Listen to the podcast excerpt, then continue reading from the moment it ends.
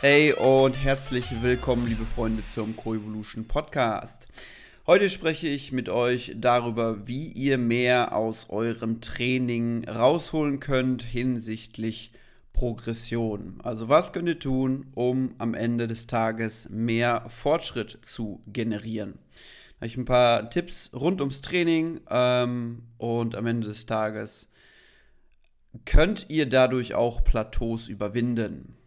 Deswegen würde ich sagen, wir starten direkt mit dem ersten Punkt.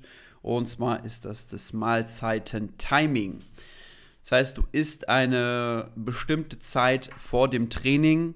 Warum? Damit dein Körper im Training erstmal einen stabilen Blutzucker hat und, ähm, und alle Kapazitäten für das Training zur Verfügung hat. Ja, und in erster Linie ist es der Blutfluss. Ähm, wenn ihr eine dicke Mahlzeit vorm Training esst, ja, ist der Blutfluss natürlich, also das Blut ist nicht da, wo es hingehört, in den Muskeln, in eurem Bewegungsapparat, sondern im Darm und das ist natürlich hinsichtlich Nährstoffversorgung und Hypertrophie nicht optimal. Deswegen macht es so, dass ihr einfach so anderthalb bis zwei Stunden vorher die letzte Mahlzeit zu euch nehmt und gegebenenfalls dann noch ein Snack vorm Training. Ähm, wie sollte so eine Mahlzeit aussehen? Auch hierbei Protein und Fett dominant. Wenn ihr normale Ziele habt wie Leistungssteigerung, wenn ihr mehr ähm, Hypertrophie orientiert seid, das heißt mehr Muskelmasse aufbauen wollt, dann ähm, testet es einfach mal, dass ihr Proteine und Kohlenhydrate vorm Training zu euch nehmt. Wie gesagt, diese anderthalb bis zwei Stunden ähm, vorm Training ist eine ganz gute Range. Ähm, mit einem kleinen Snack noch vorm Training, ähm, vielleicht ein paar Nüsse, eine Banane. Wie gesagt, abhängig vom Trainingsziel. Und ja, dann kriegt ihr auf jeden Fall ein bisschen mehr aus dem Training raus. Ich kenne ich kenn auch Leute, die ähm, die sagen, ja, drei Stunden vorher die letzte Mahlzeit ist für mich optimal. Ihr müsst so ein bisschen herausfinden, was für euch das Optimum ist. Aber so zwei Stunden vorher ist so ein ziemlich guter Zeitpunkt, weil ihr habt schon ein Stück weit verdaut und euer, euer, euer Fokus kann im Training dann ziemlich gut eingehalten werden. Ähm, genau, Carbs, Carbs, Proteine für mehr Hypertrophie, Proteine und Fett für mehr Kraftsteigerung. Also wenn ihr im hohen Wiederholungsbereich trainiert, dann eher eine carbreiche äh, Mahlzeit. Wenn ihr im niedrigen Wiederholungsbereich arbeitet, dann gerne auch Proteine und Fette. Und Snack vorm Training, Kohlenhydrate, selbe Prinzip. Kohlenhydrate für Hypertrophie, Proteine, Fette für Kraftsteigerung. Aber ist natürlich auch abhängig von den Trainings Reizen, die ihr dort setzt. Also zum Beispiel, wie ihr eine Wiederholung gestaltet, was ihr für ein Tempo bei den Wiederholungen ähm, an den Tag legt. Konzentrisch, exzentrisch dominant, aber das sollte heute nicht Thema sein. Es geht ein bisschen zu weit. Ähm, deswegen als Faustregel ist das ganz gut, was ich gerade angesprochen habe. Genau, findet heraus, was für euch die optimale Zeit ist, die letzte Mahlzeit vorm Training zuzuführen und im Anschluss könnt ihr dann wahrscheinlich sehr gut trainieren. So, zweiter Punkt, Post-Workout-Shake ist sehr underrated aktuell, wie ich finde. Ähm, es wird sich noch gestritten, ob das anabole Fenster existiert, also das, ob ein Fenster nach dem Training existiert, wo wir mehr Nährstoffe aufnehmen können und ob das relevant ist, dann Post-Workout-Shake zu sich zu nehmen.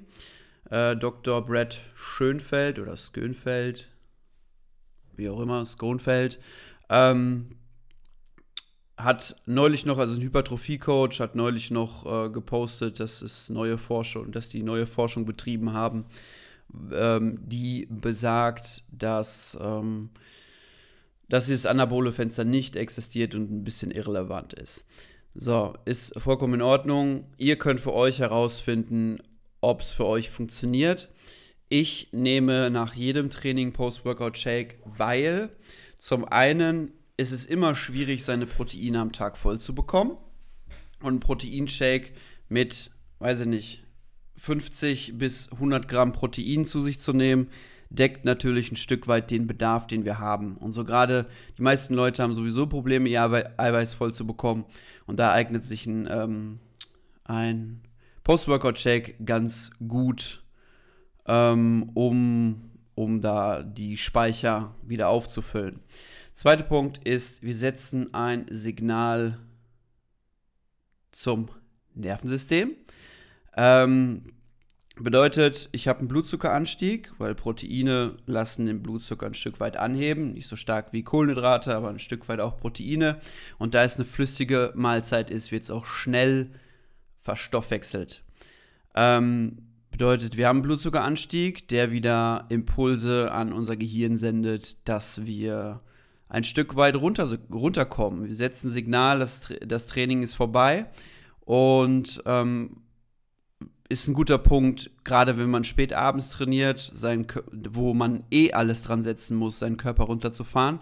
Und demnach ähm, ist es ein ganz gutes Tool fürs Nervensystem, ist auch meiner Meinung nach der wichtigste Punkt, ähm, das System dann runterzufahren. Wenn ihr mittags trainiert, ist fast schon egal, wenn ihr danach esst, dann ist es nicht so wild, aber gerade wenn ihr spät trainiert und euer Eiweiß schwer voll bekommt, Vollgas rein damit. Rohstoffqualität, ganz wichtiger Faktor. Kauft nicht irgendeine so ESN More MyProtein Kacke, sondern achtet ein bisschen auf die Rohstoffqualität. Alles, was billig ist, ist Kacke. Böse gesagt. Ist aber so. Ist genau wie, weiß ich nicht, ihr geht in den Supermarkt Fleisch kaufen. Das beste Fleisch ist immer mit Abstand das teuerste. Und so ist es bei allen Rohstoffen genauso. So, dritter Punkt. Filme dich beim Training. Filmen ist auch sehr underrated, wie ich finde. Sich selbst zu filmen. Manche, manche kennen die richtige Technik, haben aber eine schlechte Körperwahrnehmung, ähm, was dazu führt, dass ähm, sich schlecht bewegt wird. Und auch so in so einem Online-Coaching ist so, ich sage zwar immer, die Leute sollen sich filmen und es mir schicken, ja, wenn man einen Coach hat. Hat. ähm, aber wenig Leute machen es ja, weil es auch ein bisschen unangenehm ist für die meisten im Gym und auch ein bisschen aufwendiger. Aber ich empfehle es, ähm, egal ob ihr einen Coach habt oder nicht, wenn ihr einen Coach habt, schickt es eurem Coach, der analysiert und gibt euch Feedback. Aber auch wenn ihr euch selbst filmt, ähm, könnt ihr schauen, wie die Wiederholung aussieht. Und oft kommen dann, kommen dann ähm, Punkte, die ihr seht, die, die euch auffällt, die ihr vorher nicht wahrgenommen habt, weil die Körperwahrnehmung noch nicht da ist, wo sie sein sollte, was vollkommen normal ist, weil es ein lang, langer Prozess ist und auch sehr abhängig von, vom eigenen Skillset. Ähm, deswegen filme dich und vergleich das immer mit Videos. Ja, Videos im Netz sind schwierig, ne? da gibt es natürlich auch viel Scheiße. Aber ähm, sprich da mit Leuten drüber, die ein bisschen Erfahrung, Erfahrung in der Hinsicht haben. Und dann wirst du auch deine Technik verbessern, nur weil du dich filmst und eigene Sachen so ein bisschen mehr. Du hast praktisch, du hast praktisch einen visuellen Reiz, also du siehst dich und ähm, du hast natürlich deine Körperwahrnehmung und es im Idealfall gleicht es sich immer weiter an. Das heißt, Körperwahrnehmung ist die eine Sache, aber wenn ihr seht, was ihr macht und wie gesagt, meistens ist es so, dass ihr Sachen, dass euch Sachen auffallen, die, ähm, die ihr in dem Video seht und so gleicht sich das hoffentlich an und ihr verbessert eure Technik. Genau, ihr wisst hoffentlich, worauf ich hinaus will. Ein bisschen verloren jetzt gerade. So, dann ein ganz extrem wichtiger Punkt, den ich immer sehe, der sehr vernachlässigt wird. Und zwar halte deine Trainingsparameter ein. Was sind Trainingsparameter? Wiederholung, Tempo, Sätze, Pause. Ja, natürlich sind Wiederholungen und Sätze das, was am ehesten eingehalten wird. Jeder macht die richtige Satzzahl, es sei denn, man ist vorher irgendwie, weiß ich nicht, man, man kürzt sein Training ab. Ähm, Satzzahl und Wiederholung sind jetzt nicht so relevant, weil das wird meistens eingehalten. Aber was ganz wichtig ist, ist Tempo. Weil das Tempo einer Wiederholung setzt den primären Trainingsreiz. Ja, wir haben eine exzentrische Phase, wir haben eine konzentrische Phase, also das Ablassen und das Anheben des Gewichts. Und wir haben Pausen in gestreckter und gebeugter Position des Muskels. Und, und ein, wenn ihr selber mit Tempo arbeitet oder der Coach euch das vorgibt, ähm, hat der eine Intention. Ja, und jede Phase der einen Wiederholung hat, setzt einen unterschiedlichen Reiz. Das heißt, haltet euch an euer Tempo. Und es sollte so sein, dass ihr nicht, nicht, es sollte nicht so sein, dass ihr in der einen Trainingseinheit, weiß ich nicht, ähm, vier Sekunden absenkt in der Kniebeuge und in der nächsten Trainingseinheit wird es ein bisschen schwerer und ihr sagt, fuck, Alter, ich schaffe das Gewicht nicht mehr, ich mache jetzt nur eine Wiederholung. Äh, ich, ich, ich senke jetzt nur eine, wieder, eine Sekunde ab. Ja, das das verändert den Trainingsreiz und was ganz wichtig ist in Sachen Progression, ist die Reproduzierbarkeit. Das heißt, jede Trainingseinheit sollte von den Parametern gleich sein, um natürlich Fortschritt zu ermöglichen und auch zu sehen. Weil natürlich bewegen wir mehr Gewicht, wenn wir in der Kniebeuge beispielsweise schneller absenken. Aber ich will, ich will ja die, die Parameter wiederholen, um auch sichtbar Erfolge zu feiern. Und das ist ähm, auch wichtig beim letzten Punkt und das sind die Satzpausen. Die Satzpausen sind wichtig, weil sie auch ein Stück weit den Trainingsreiz vorgeben. Ja, machen wir weniger Pausen, haben wir einen metaboleren Reiz. Machen wir länger Pausen, haben wir eher einen, einen großen Kraftreiz. Ähm, heißt, wenn ich jetzt in der einen Trainingseinheit eine Minute Pause mache, nach einem schweren Satz und in den nächsten vier Minuten, ist das natürlich ein Faktor hinsichtlich des Trainingsreizes und es ist wieder schlecht reproduziert und diese Reproduzierbarkeit ist halt extrem wichtig. Genau. Also wichtig, wichtig, wichtigster Faktor im Einhalten von Trainingsparametern ist die Reproduzierbarkeit. Das heißt, lasst jedes Training, jede Wiederholung möglichst gleich aussehen, egal ob sie Technik ist. Technik ist jetzt ein anderer Punkt, hat nichts mit Parametern zu tun. Aber natürlich wollt ihr auch technisch stabil sein und deswegen lasst jede Wiederholung gut aussehen, gleich aussehen. Und das gleiche gilt halt für die Trainingsparameter. Ja? Also nicht, wenn ihr progressiv arbeitet, CrossFit ist wieder was anderes, wenn jedes Workout anders aussieht, logisch. Ähm, aber wenn ihr progressiv arbeitet, zyklisch arbeitet, eine gewisse Phase immer dasselbe macht, dann haltet die Parameter auch ein.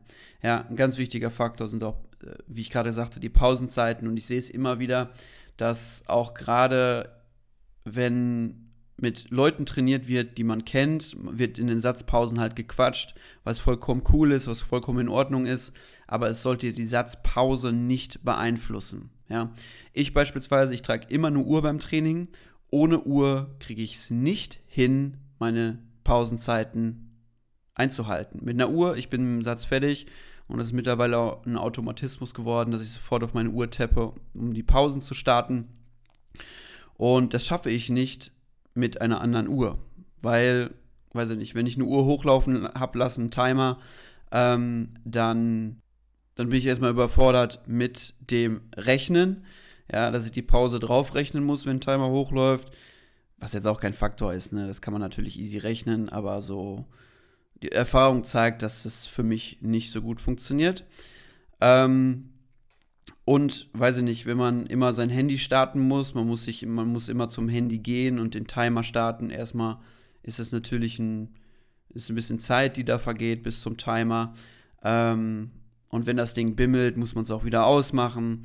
Also ich empfehle irgendwas, also Handy ist gut, aber Handy sollte in der Nähe sein, schnell drauf getappt. Und wichtig ist Handy nicht am Körper tragen. Starke Auswirkungen auf das Nervensystem.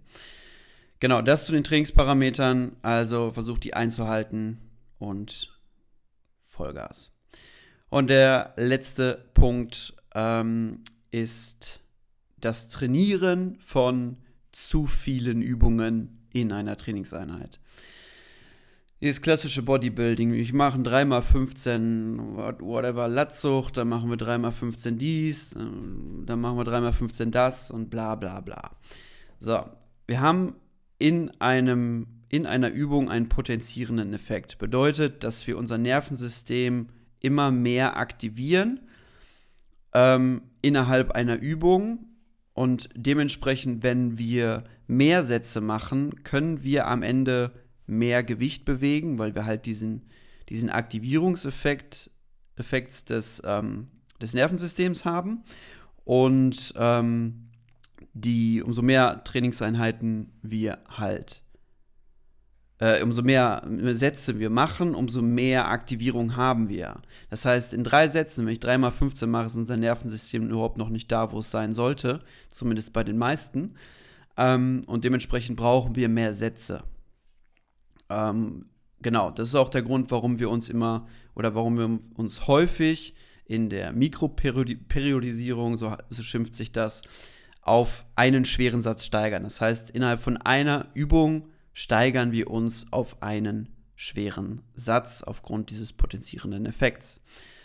Ähm, genau, zweiter Faktor ist einfach, dass ihr, wenn ihr zum Beispiel Compound Movements macht, also so, so Verbundsübungen, Übungen, die sehr viel, ähm, die sehr viel Muskelgruppen rekrutieren, dann ähm, ist das hormonell eine deutlich eine deutlich geilere Nummer, weil es, es hat Auswirkungen, positive Auswirkungen auf den Blutzucker, auf, auf Hormone wie das HGH, das, das Human Growth Hormone, ähm, also das, das Wachstumshormon ist eines der bekanntesten Hormone. Ähm, also hormonell passiert da eine Menge, was dafür spricht, dass du diese Verbundsübungen mehr machen solltest.